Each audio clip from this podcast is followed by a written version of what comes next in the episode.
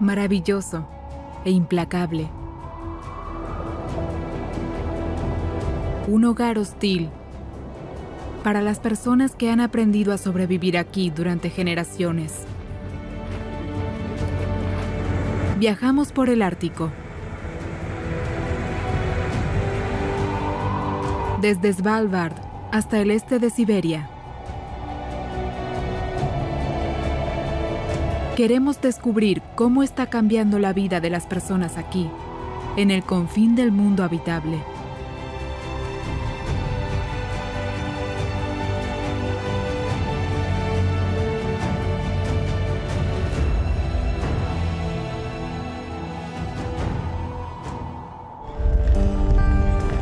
A 20 nudos por el océano Ártico.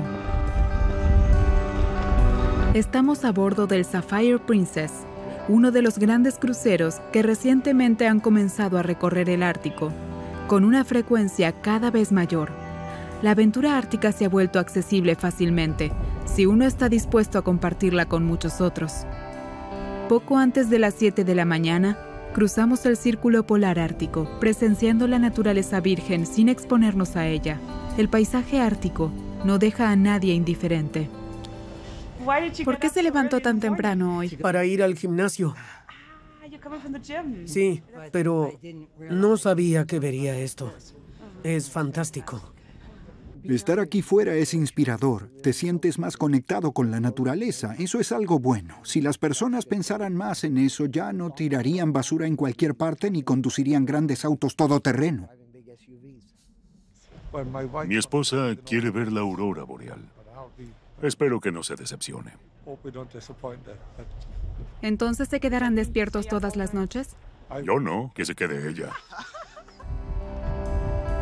Los paisajes árticos son accidentados, inaccesibles, y sin embargo son uno de los ecosistemas más frágiles del mundo.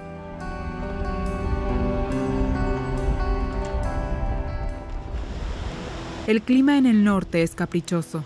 Las 18 cubiertas del barco se balancean.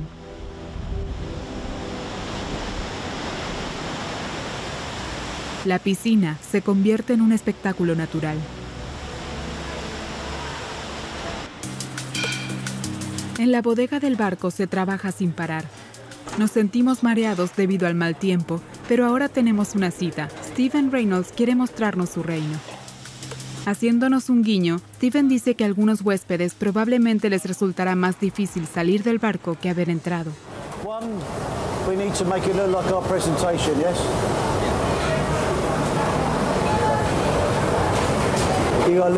Estás exagerando un poco con las patatas. La cocina ártica no es popular entre los pasajeros. En general, los pasajeros británicos, a quienes servimos principalmente, quieren su roast beef y su budín de Yorkshire, o sus huevos con bacon para desayunar. A los Danzel les gusta algo más elegante. Nos reunimos con este matrimonio de tiroleses para tomar un aperitivo. Los Danzel navegan desde hace años en su crucero número 23. ¿Les molesta que este tipo de vacaciones sea cada vez más criticado? La vida es un compromiso. Por un lado, quieres ver esto. Por otro lado, hay problemas medioambientales. Pero esto hace que la región sea más popular y la gente pueda ver lo que está cambiando en la región.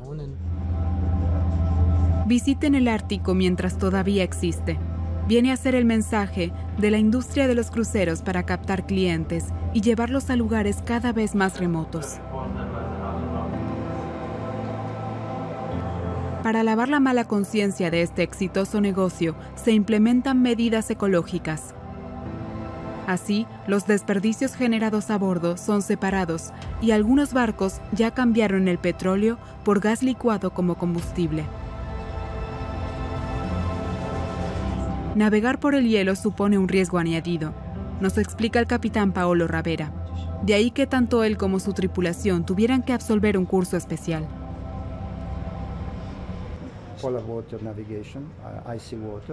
En la navegación por aguas heladas existe el peligro, aunque no es muy frecuente encontrar bloques de hielo a la deriva. Debemos tener mucho cuidado con eso porque el hielo es duro como la roca. Los pequeños icebergs o bloques de hielo flotante pueden dañar las hélices. Si nos adentramos en un hielo más denso, este también podría dañar el casco del barco. A menos que el barco esté construido para condiciones glaciares, que no es el caso de este. Este barco está preparado para el hielo, siempre que este no sea muy denso.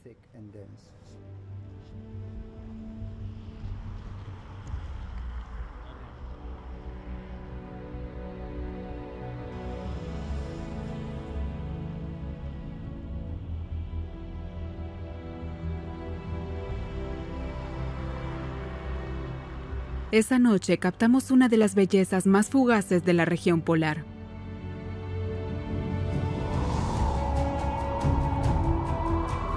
En el pasado, la aurora boreal alimentaba la creencia en lo sobrenatural. Hoy adorna leyendas de vacaciones.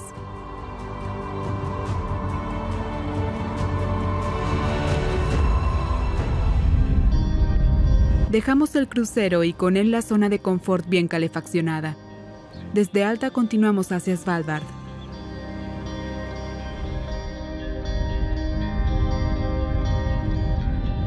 En verano, los enormes cruceros llegan aquí con miles de pasajeros. Fuera de temporada, barcos más pequeños se agolpan en el muelle, en las proximidades del Polo Norte. Desde hace ya algún tiempo, no solo vienen aquí fanáticos de la naturaleza perfectamente equipados para el frío. El número de turistas se ha duplicado en 10 años. Anualmente, 70.000 visitantes se encuentran con los solo 2.000 habitantes de Longyearbyen. Para ellos, el turismo es una buena fuente de ingresos después de que la minería se fuese a pique. Pero también supone un desafío.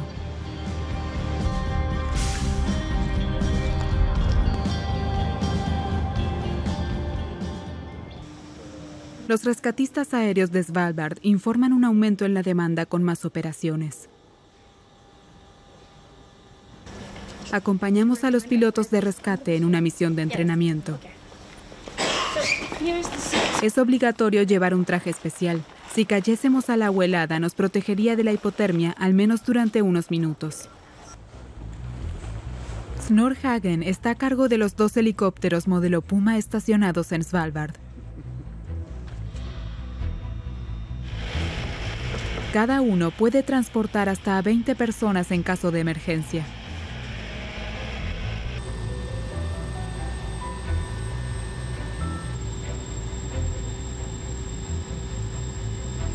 Svalbard es un paisaje ártico desértico. Sin embargo, se está volviendo más húmedo. Llueve en lugar de nevar. Sobrevolamos esta zona desde hace varios años. Y se nota que todos los glaciares se están volviendo más pequeños y están retrocediendo. La temperatura media en Svalbard también ha aumentado significativamente. El capitán de este barco de expedición ha aceptado participar en el ejercicio. Al igual que nuestro camarógrafo, a quien bajarán amarrado con una cuerda.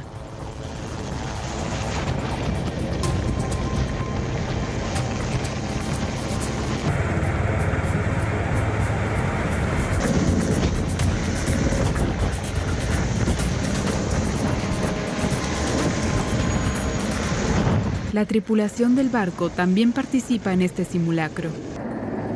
Saben lo importante que es tomar las medidas adecuadas en caso de emergencia. Un breve refrigerio y a continuar.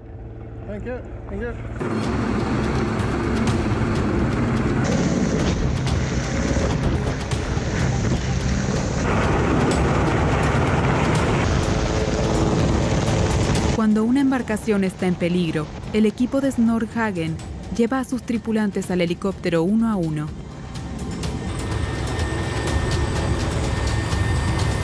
Una vez evacuado el barco, el siguiente paso es evitar que este naufrague con su muy contaminante carga de combustible en este sensible ecosistema. Para ofrecer experiencias únicas, algunos capitanes corren grandes riesgos, a pesar de estar en una de las regiones más peligrosas del mundo. Los caminos de los rescatistas hasta aquí son largos. Para los grandes cruceros esto es una amenaza. Siempre debemos estar en condiciones de ayudar, pero eso puede tomar mucho más tiempo del que nos gustaría. Para decirlo sin tapujos, tenemos que salvar a las personas antes de que mueran. Si hablamos de un barco con 7,000 pasajeros, el rescate podría demorarse hasta una semana.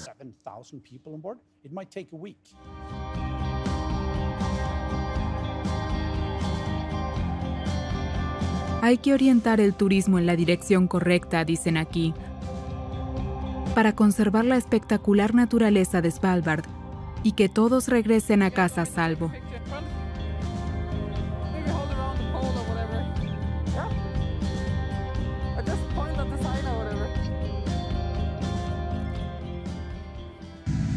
Svalbard se encuentra bajo soberanía noruega, pero es territorio internacional. Rusia tiene aquí su puesto de avanzada en el Ártico. Para llegar, hay que hacerlo en barco. No hay carreteras que lleven a Barentsburg.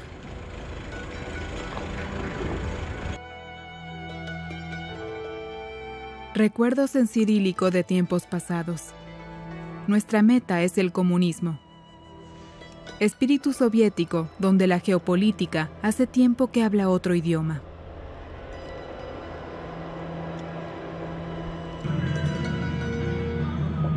Valerik viene del este de Ucrania, que fue empujada a la guerra y la secesión por fuerzas prorrusas. Este ucraniano trabaja en Svalbard para una empresa estatal rusa de carbón.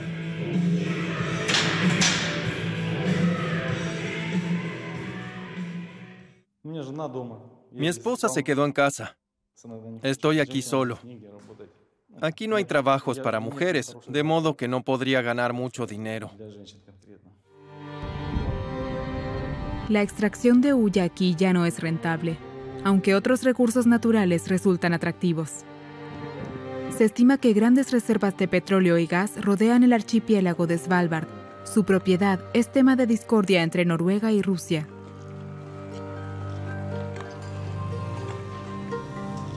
El cónsul de Rusia en Svalbard nos invita a tomar un té.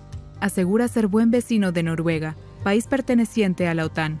Un discurso poco común entre la diplomacia rusa. El clima ártico es sencillamente demasiado duro para conflictos, dice Sergei Gushchin. Sin embargo, cuando se trata de petróleo, la amistad parece llegar a sus límites. ¿Tiene idea de las enormes ganancias que esto supone? Hablamos de miles de millones. A la administración rusa le gustaría explorar toda esta riqueza. Por eso no pudimos llegar a un acuerdo al respecto con los noruegos. Si apareciese un yacimiento de petróleo o de gas por aquí, su propiedad terminaría convirtiéndose en una disputa legal. A pocas millas marinas de aquí, en el mar de Barents, Moscú está realizando maniobras militares, lo que alimenta la preocupación de que pueda haber algo más que disputas legales. Incluso pese a este mensaje de paz mundial escrito en la ladera.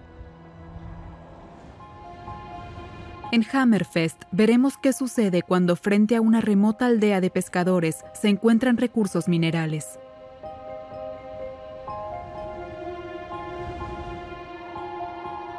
El invierno envuelve durante 2 meses en oscuridad el extremo norte de Noruega. La región tuvo que luchar por mucho tiempo contra la emigración.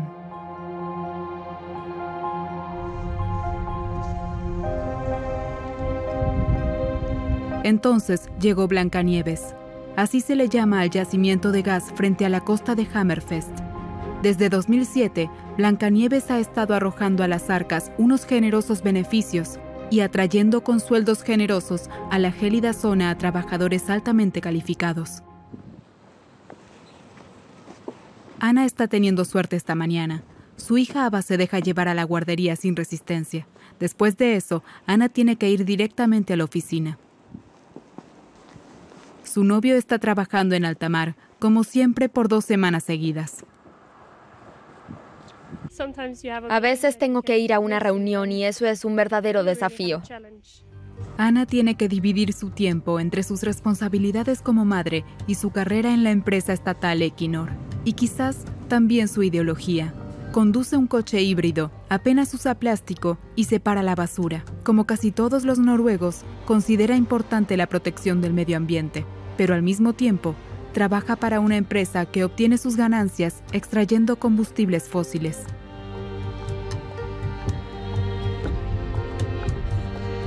La joven de 21 años nos asegura que no se trata de una contradicción.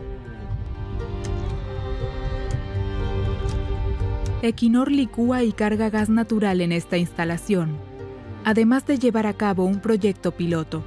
La empresa separa el dióxido de carbono del gas natural y lo bombea de nuevo al fondo del océano, liberando menos cantidad de este gas de efecto invernadero a la atmósfera. Con proyectos como este, Noruega pretende presentarse como ejemplo a seguir en cuestiones climáticas. Sin embargo, su gobierno todavía sigue concediendo nuevas licencias para realizar prospecciones de posibles yacimientos de petróleo y gas en aguas del Ártico. Las arcas estatales dependen de este dinero. Este proceder es muy criticado por organizaciones ambientalistas. A Ana le parecen críticas infundadas. Está acostumbrada a tener que justificarse por trabajar en la industria del gas. Algunas personas te consideran una hipócrita si te preocupas por la crisis climática, al mismo tiempo que trabajas en la industria del gas. Pero mi empresa está trabajando para mejorar la obtención de energía a partir de combustibles fósiles.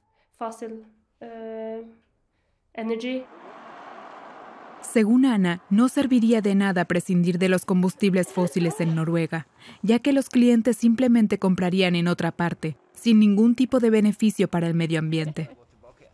Su madre la apoya completamente. Ella siempre ha sido una muchacha muy fuerte. Desde el principio lo tuvo muy claro.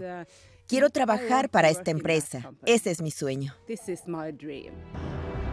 La protección del clima se ha convertido en parte de la vida cotidiana en Noruega, pero también nos dimos cuenta de que el país no renunciará a la venta de petróleo y gas tan rápidamente, porque eso convirtió a Noruega en uno de los países más ricos del mundo.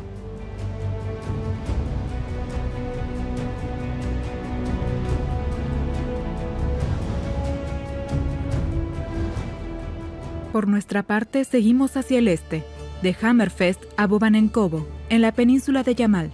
Yamal significa en el idioma de los pueblos originarios fin del mundo.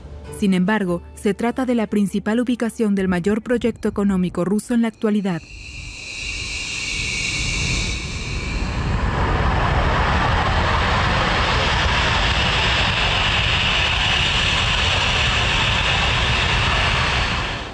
Hemos venido justo en el momento para la inauguración de una nueva fuente de gas.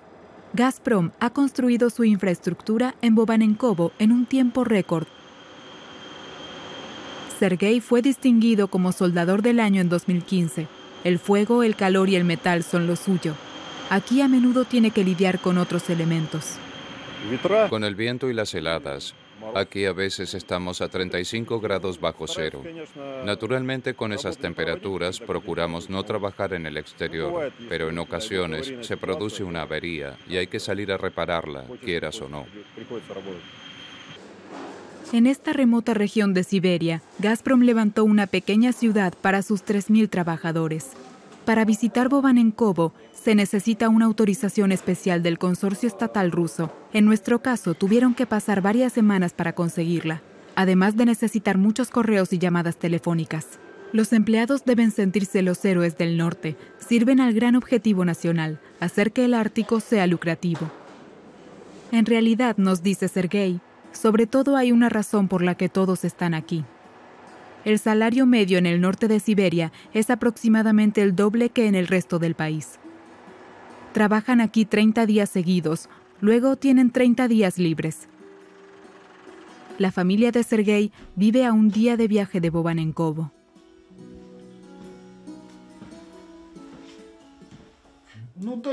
A veces es difícil, especialmente al final del periodo laboral. Estás fatigado moralmente, la monotonía te afecta. Pero tienes que pagar por todo en esta vida, y eso está bien. El calentamiento del Ártico favorece las ambiciones económicas de Rusia. La ruta marítima del norte a lo largo de la costa rusa está cada vez más libre de hielo. Esto facilita la exportación del gas siberiano. Los productos de China pueden llegar a Europa más rápido. Rusia quiere ganar dinero con ello.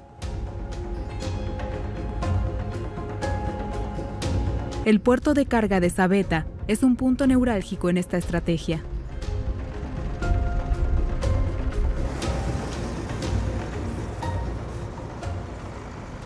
Apenas hay espacio para ellos. A la sombra de las plataformas petrolíferas, los nómadas pastores de renos temen por sus tierras.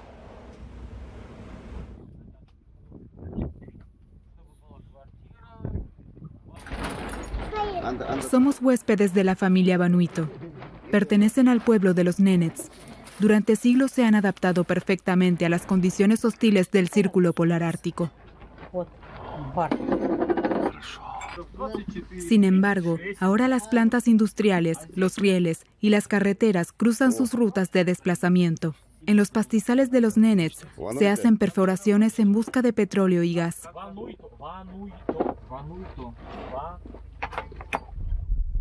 Su tradición y su cultura están en peligro. Ustedes le llaman nevera, para mí se llama paria. Se la coloca sobre este tipo de base y podemos apilar carne, pescado, etc.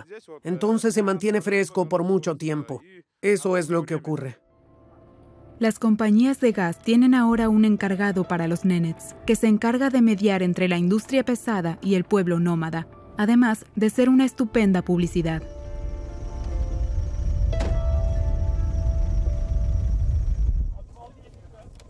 Hola, qué bueno verlos. ¿Es tuyo? ¿Cuántos tienes? A veces las empresas donan leña o un generador. Eso no puede compensar lo que los Nenets están perdiendo con la expansión de la industria, afirma Grigori Vanuyto. No me parece bien. ¿Por qué? Se debería proporcionar ayuda, ¿no? Sí, ayuda, pero les damos gran parte de nuestra tierra a los trabajadores del gas. No hay suficiente espacio para pastos hoy en día, ni aquí ni en el sur.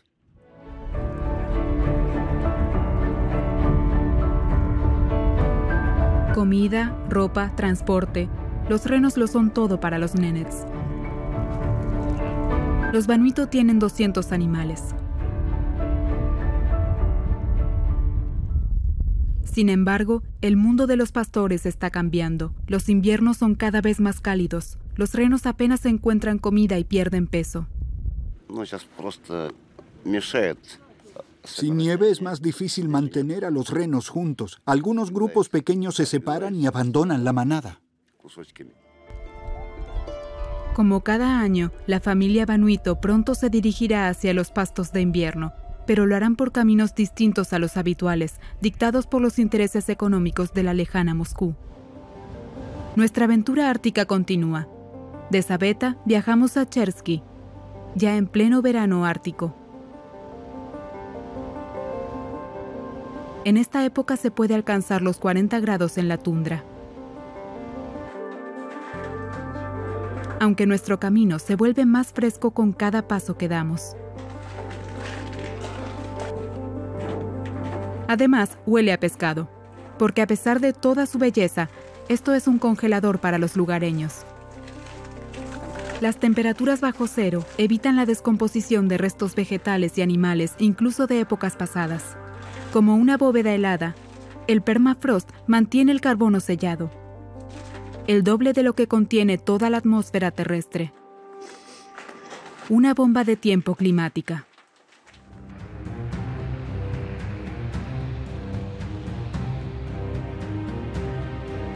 ¿Cómo evitar su explosión? Sergei Zimov cree saberlo. Sin embargo, este científico ruso primero quiere mostrarnos el problema. Nos lleva por el río Kolyma, que es una pista de hielo durante la mayor parte del año.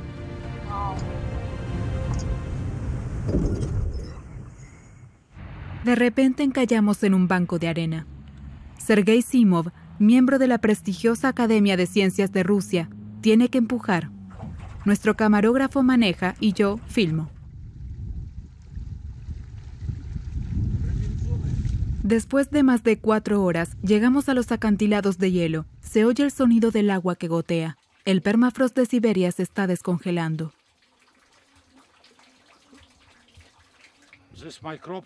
Estos microbios durmieron durante casi 50.000 años. Ahora que se despiertan, puedo oírlos literalmente respirar. Apestan. Los organismos comienzan inmediatamente a alimentarse, convirtiendo carbono en dióxido de carbono. Hay tantos en nuestra zona que, si todos se descongelaran, el clima de Europa se volvería insoportable. La velocidad con la que escapan del suelo los gases de efecto invernadero supera las peores expectativas de la ciencia. Volvamos al plan de Sergei Zimov. La estepa ártica alguna vez fue el hogar de grandes criaturas. En unos minutos recogemos pruebas de esto, rodeados de implacables mosquitos. Restos de bisontes, caballos y mamuts. Donde quiera que aparece el hombre, desaparece la naturaleza salvaje. Hay mucho espacio libre en Rusia. Nuestro trabajo es restaurar la diversidad natural que vieron nuestros antepasados. Zimov es un científico que quiere que sus cálculos se pongan en práctica. Es por eso que hace más de 20 años comenzó a revivir la edad de hielo. Junto con su hijo Nikita, taló árboles y plantó pastos prehistóricos. Asentaron también manadas de yaks y bisontes. Estos herbívoros tienen una tarea inmensa: frenar el cambio climático. En diciembre, aquí hay nieve espesa que aísla del frío la temperatura del suelo. Los caballos en busca de hierba cavan en la nieve y la pisotean. Esto permite que el permafrost se congele mejor en invierno, lo que lo protege del deshielo en verano.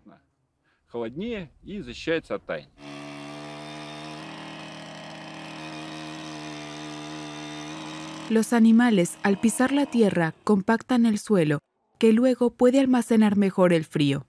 Esto es lo que suponen estos científicos rusos.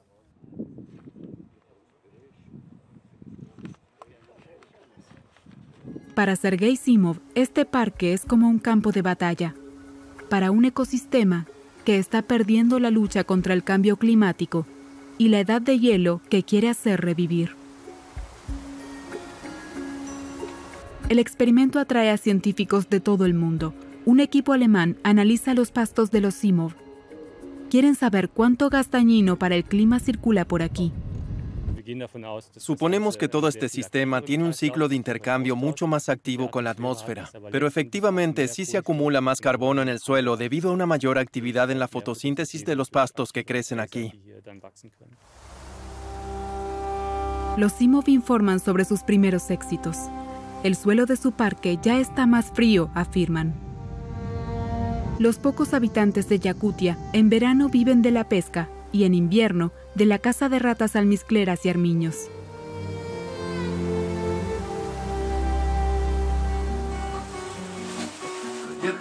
Leonid y Sergei son amigos de toda la vida.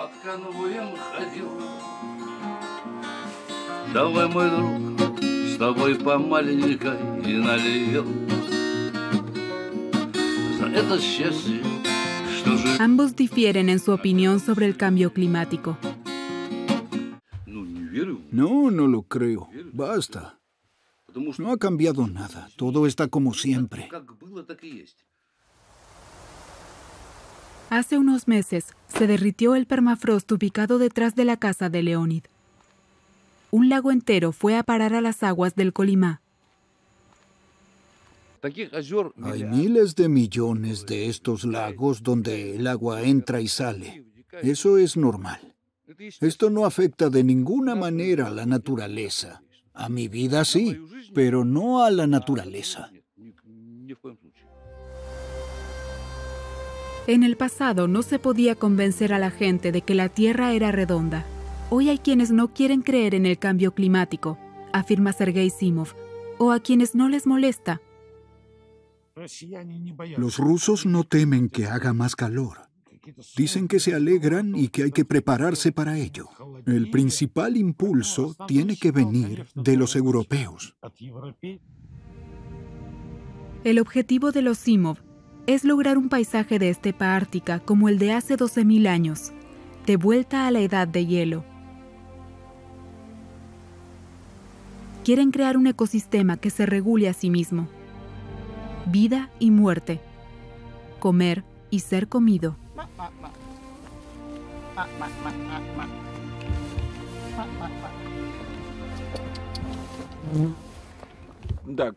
Al final dejaré entrar un león o un tigre y le diré, bueno, este es tu parque ahora.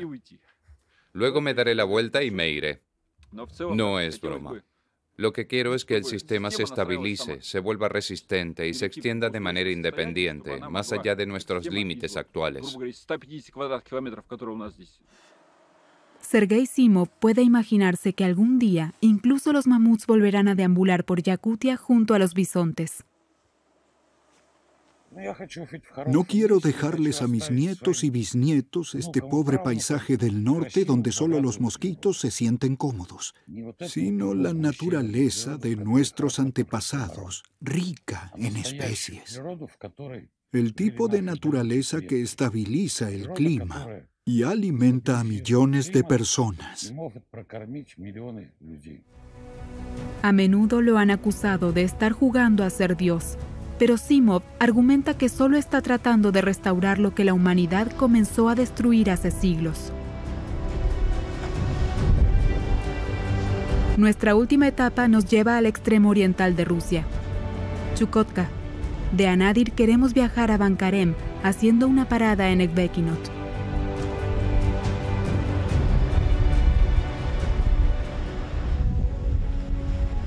Hay una superstición siberiana que no permite fotografiar un helicóptero antes de su partida.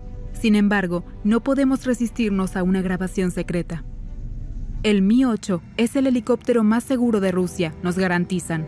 Durante el vuelo, sin embargo, este nos da la sensación de estar a disgusto en el aire. La vista desde la ventanilla lo compensa.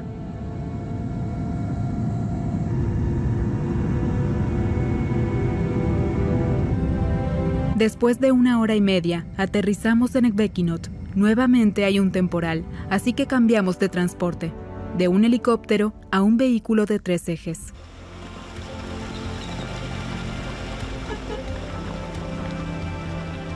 Este vehículo con tracción a las 6 ruedas será más que necesario.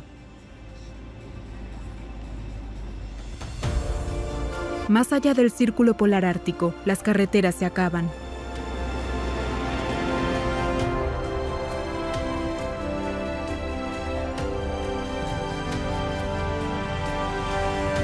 ...200 kilómetros en línea recta, a una velocidad media de 11 kilómetros por hora.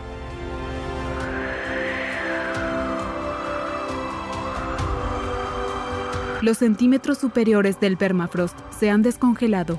Eso es suficiente para hacer del viaje una lucha contra el fango. A veces, el lecho del río es incluso menos escabroso que lo que aguarda al costado. En algún momento, dejamos de contar los pinchazos de las ruedas. En el camino solo hay un asentamiento. Nuestro equipo llama la atención en este refugio invernal de los nómadas pastores de renos. Es poco común que haya visitantes aquí, pero cantar siempre funciona.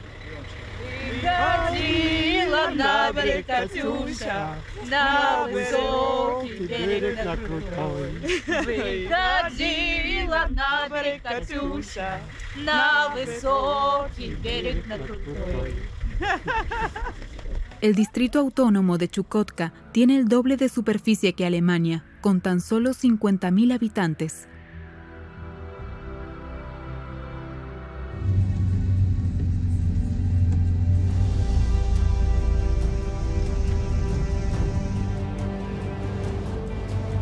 Por la noche, nuestros conductores tienen hambre.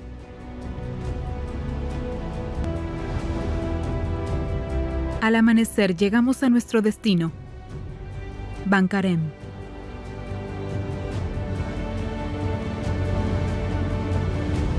Sus 180 pobladores reciben cada año la visita de varios miles de morsas.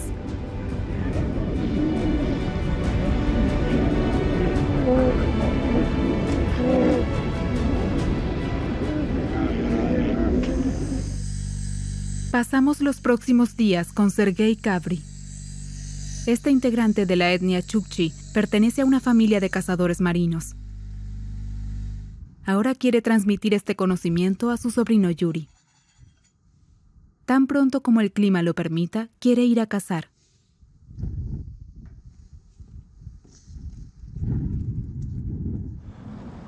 Las morsas son el medio de subsistencia de los Chukchis, nos explica. Sergei nos lleva a la colonia. El ciclo vital de los animales está cambiando, observa. Las pesadas morsas pasan periodos cada vez más largos en tierra. Descansar sobre el hielo ya no es una opción.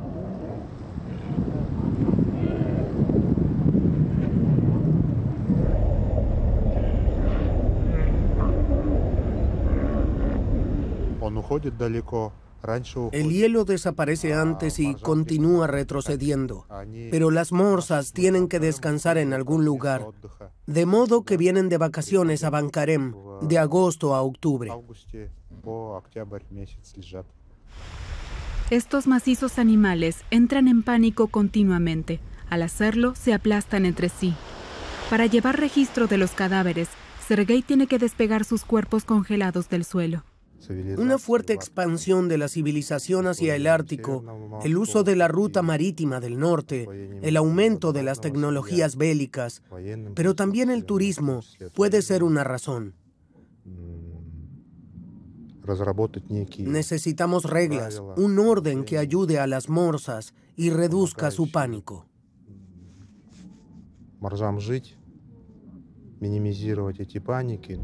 Otro detonante del pánico de las morsas vive encima del acantilado. Sergei dice que ha contado 200 osos polares alrededor de Vankarem.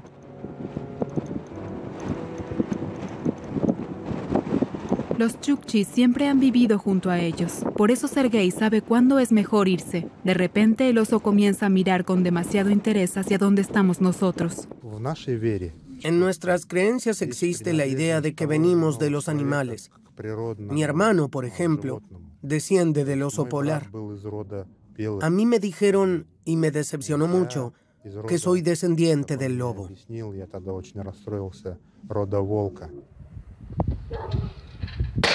No hace mucho, un oso polar intentó cazar su almuerzo frente a la casa de Sergei.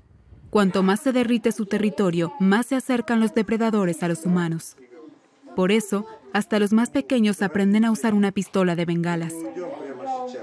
Sergei visita la escuela primaria de Vankarem una vez al año. Les enseña a los niños cómo pueden evitar encontrarse con un oso.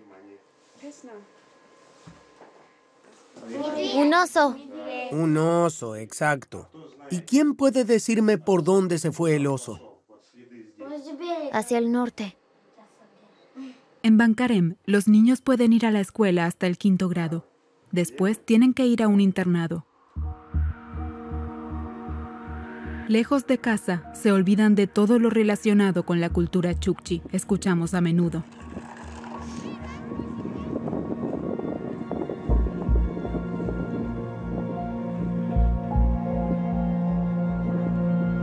En la única tienda del poblado de Vankarem se venden desde quesos hasta prendas de ropa.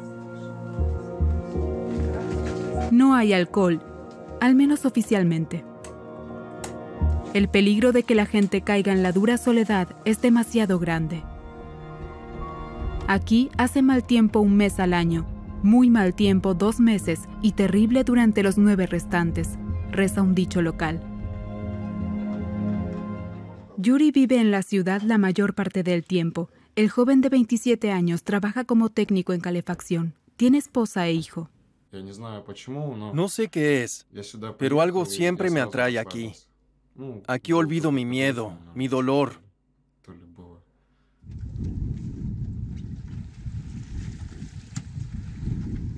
Hoy es un día especial para Yuri. Usará el arpón por primera vez. En invierno no verán el sol durante meses.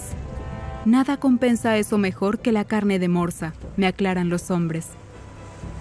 Matar a los animales en el agua es más seguro que en tierra.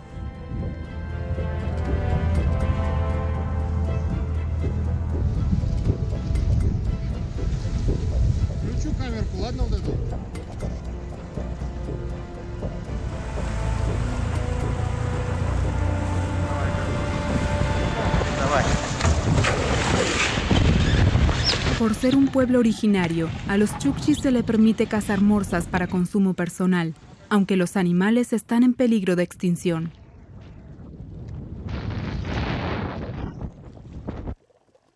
Su pueblo también está en peligro de extinción, dice Sergei. Sin embargo, a diferencia de los animales, los Chukchis no tienen un grupo de presión que los defienda.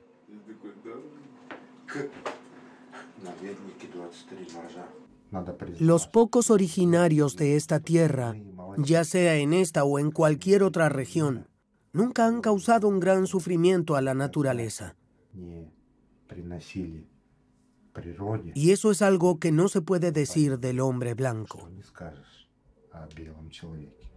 Nuestro viaje por el Círculo Polar Ártico termina aquí, donde el estrecho de Bering separa Rusia de Alaska. Durante miles de kilómetros nos hemos abierto paso a través de este mundo duro y hostil. La gente de aquí siempre ha desafiado las fuerzas de la naturaleza. Ahora se enfrentan a cambios profundos que transformarán sus vidas, sus tierras y nuestro mundo.